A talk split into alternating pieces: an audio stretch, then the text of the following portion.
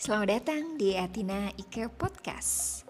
Di sini teman-teman bisa dengerin sharing tentang self growth, motherhood, yoga, fitness, garden, and anything that ignite our happiness. So stay tuned.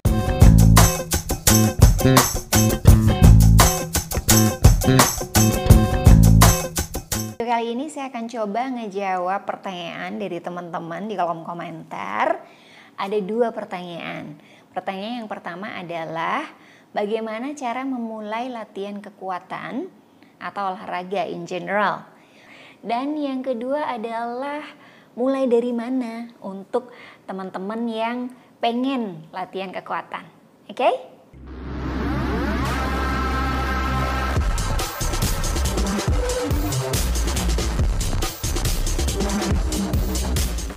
Right, pertanyaan yang pertama, bagaimana cara memulai latihan kekuatan atau mungkin saya nyebutnya olahraga in general ya? Uh, buat teman-teman yang pernah ngeliat video saya, perlu nggak sih kita olahraga di usia 40 tahun? Di situ saya ada buka kartu. Kalau dulunya olahraga itu adalah uh, semata-mata mata pelajaran di sekolah buat saya. Jadi bukan bagian dari kehidupan saya, not my lifestyle, ya. Tapi seiring dengan berjalannya waktu, seiring dengan saya melihat eh, orang-orang uh, terkasih di sekitar saya dan melihat bagaimana efek olahraga itu ada pada kehidupan mereka, saya mulai termotivasi. Saya mulai melihat pentingnya olahraga itu sebagai uh, mengop, pengoptimal bahasanya mengoptimal pengoptimal untuk uh, kehidupan kita sehari-hari. Nah, jadi yang terjadi adalah saya merubah mindset saya dulu ketika saya sudah melihat pentingnya olahraga dan manfaatnya untuk tubuh saya. Di situlah jalannya mulai terbuka.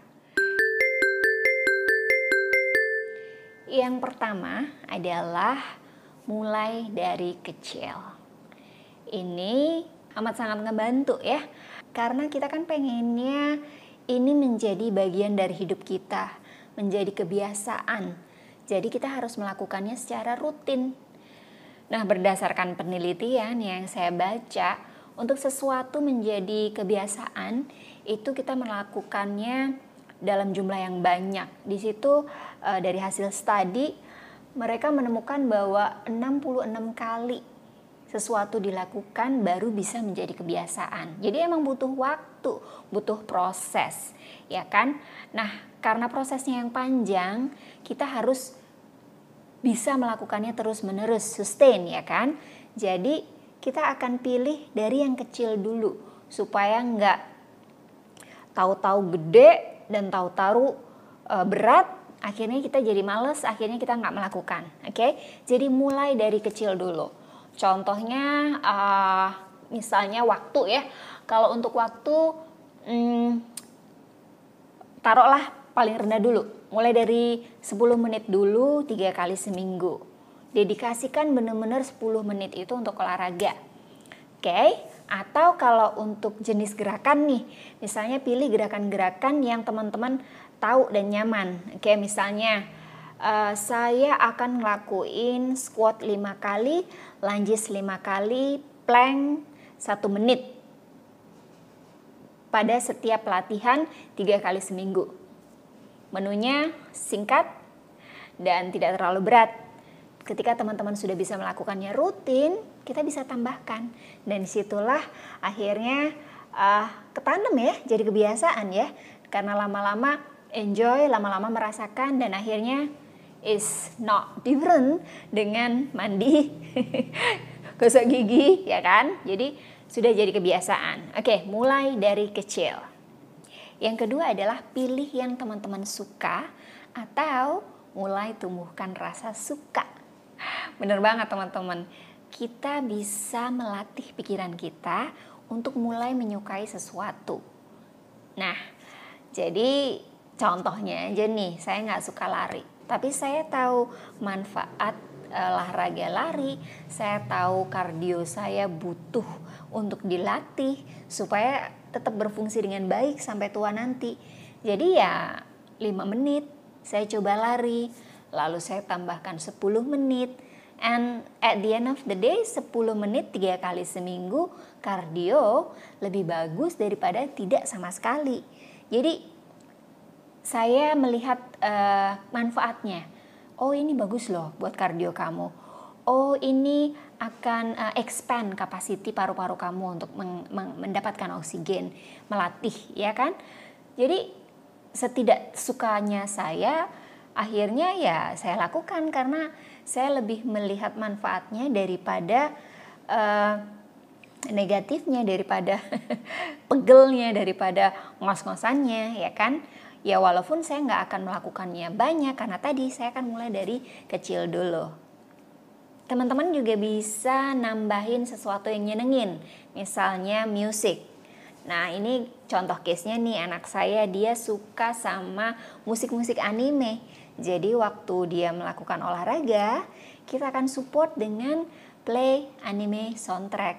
Akhirnya dia akan merasa lebih terpompa saat olahraga. Nah teman-teman bisa lakukan ini, pilih yang teman-teman suka. Mungkin musik, mungkin pakai kostum yang teman-teman uh, nyaman, bisa apa saja. Oke, yang ketiga adalah focus on the journey as well, nggak cuman pada goal. Nah ini adalah mencoba menikmati setiap pelatihannya, bukan hanya terpaku pada goal. Goal itu bagus ya kan, goal itu jadi nge-save perjalanan kita jadi lebih terarah. Cuman kadang-kadang uh, goal ini kayak pedang bermata dua. Kalau terus-terusan di mata kita, kadang-kadang bukan memompa, tapi bisa jadi, aduh ternyata berat. Terus waktu kita nggak bisa melakukan atau nggak tercapai, uh gagal deh, ya kan? Jadi kita akan shifting main kita bukan hanya pada goal, tapi pada perjalanan tiap latihannya wah keringatannya seperti apa, e, rasanya di otot seperti apa, musiknya hari ini gimana, aduh panas, tadi push up rasanya seperti apa ya. Jadi dinikmati hari-hari dan dirasakan semua yang ada di tubuh kita dan juga di lingkungan kita ya kan. Jadi benar-benar perjalanannya di setiap latihan itu dinikmatin. Nah, untuk goal kita juga harus ingat perlu ngeset goal yang reasonable, ya kan? Jadi yang bener uh, make sense mungkin bukan kata-kata yang tepat ya, realistis ya, realistis kata-kata yang lebih tepat. Jadi yang kita bisa capai, mungkin kalau saya misalnya goal saya secara tiba-tiba saya pengen bisa lifting dua kali Eh, berat tubuh saya, ya kan deadlift dua kali berat tubuh saya dalam waktu satu bulan, itu nggak realistis, ya kan? Selama ini uh, goal saya atau berat maksimum yang saya bisa angkat untuk deadlift adalah satu setengah body weight. Itu pun butuh waktu yang lama. Uh, ketika saya tiba-tiba ngeset dua kali berat tubuh saya dalam waktu satu bulan, doesn't make any sense, ya kan? Yang ada malah pressure dan akhirnya saya nggak akan melakukan. Jadi set goal yang reasonable, yang attainable yang teman-teman bisa lakukan. Ingat tujuan kita olahraga buat apa? Kalau saya tujuan olahraga supaya masa tua tetap bisa aktif, supaya fungsi tubuh saya tetap terjaga. Jadi ngedukung saya ngelakuin aktivitas hari-hari saya. Saya yang keempat adalah plan and journal. Jadi waktu jadwal latihan datang, saya udah nggak mikir lagi. Ah ini hari ini latihannya ini ini ini. Saya tinggal screenshot, terus ya udah saya ikutin aja. Dan di situ juga kelihatan berat yang saya pakai berapa. Artinya saya bisa kontrol atau saya bisa memantau progression saya seperti apa, ya kan? Jadi bikin yang simple aja. Ini jelas-jelas akan uh, ngekat yang namanya aduh males, aduh nggak tahu mau ngapain, yang akhirnya nggak olahraga, ya kan? Yang kelima adalah lingkungan. Ini penting karena lingkungan yang nggak ngedukung akhirnya jadi uh, pemberat. You choose your people. Cari teman-teman yang emang ngedukung uh, apa sih untuk kita jadi lebih baik. Olahraga kan kita jadi lebih baik kan karena kita merawat tubuh, merawat rumah satu-satunya yang kita punya, ya kan? Nah, uh, mereka selain jadi uh, apa namanya tim support, bisa juga jadi tim accountability. Jadi ngingetin teman pengingat, ya kan? Yang keenam adalah perlengkapan pendukung. Wait, kita nggak perlu apa-apa untuk bisa mulai melakukan olahraga atau latihan kekuatan. Badan kita ini adalah alat yang paling bagus untuk kita mulai. Jadi body weight exercise is enough ya kan? Kalau teman-teman uh, mulai dari itu saja, bertahan di itu saja, akan lebih baik daripada tidak sama sekali, ya kan? Nah, ketika teman-teman sudah mulai menyaman dan pengen menambahkan alat-alat lain sebagai pendukung olahraganya, ini bisa jadi booster. Jadi mungkin free weight, dumbbell, barbell, kettlebell, atau resistant band ini bisa juga memberikan variasi untuk tubuh kita dan juga uh, pikiran kita, which is very good karena kadang-kadang kita nemui plateau ya, jadi stuck tubuh kita beradaptasi. Kan pinter banget ini badannya kan, beradaptasi pada makanan, beradaptasi pada uh, kegiatan yang kita lakukan. Mungkin dia udah nggak ngerasa ini berat lagi, udah nggak challenging lagi. Di sinilah kita berikan variasi, yaitu dengan menggunakan alat-alat tambahan ini bisa sangat jadi booster untuk kita untuk uh, latihan nggak bosen.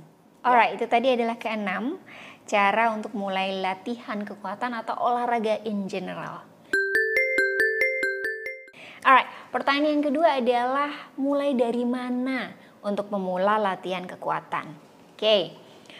uh, seperti yang saya singgung sebelumnya, tubuh. Oke, okay jadi pakai badan kita sendiri atau body weight exercise. Mulai dari sana. Ah, bosen itu nanti terlalu jauh muscle gainnya gimana? Kalau teman-teman udah terbiasa olahraga yang lain, teman-teman bisa langsung pakai barbel, pakai dumbbell, pakai kettlebell, silahkan. Jadi mulai dari berat yang uh, paling kecil dulu, bukan ringan ya, paling kecil dulu menurut kekuatan teman-teman, ya kan? Mulai dari situ nanti progression. Ini jurnal dan planning tadi. Progression bertahap bertambah beratnya. Repetisi jumlah satu gerakan dilakukan itu juga bisa ditambah. Mungkin bulan ini repetisinya 8. Terus pengulangan setiap gerakan, nah itu set. Itu mungkin dua.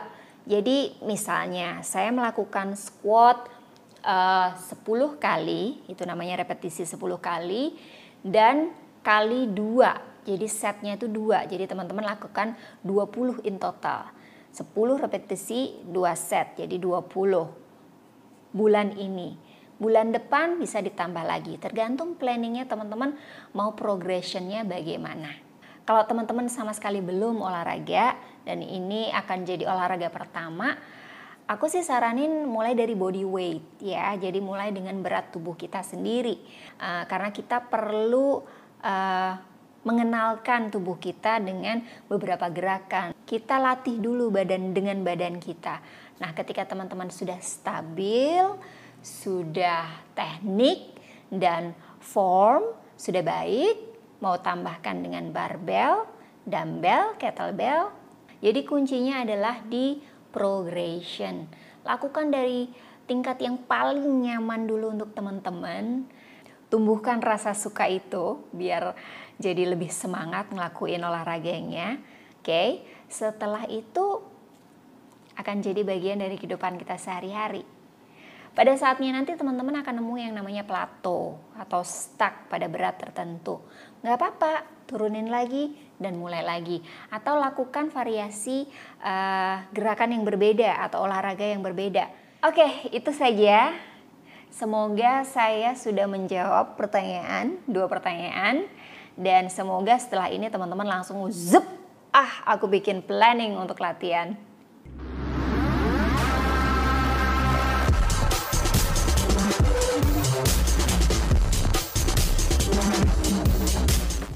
That's it for now. Terima kasih banyak sudah dengerin. Sampai ketemu di obrolan-obrolan, sharing-sharing, cerita-cerita kita selanjutnya. Thank you teman-teman. Stay well. Bye.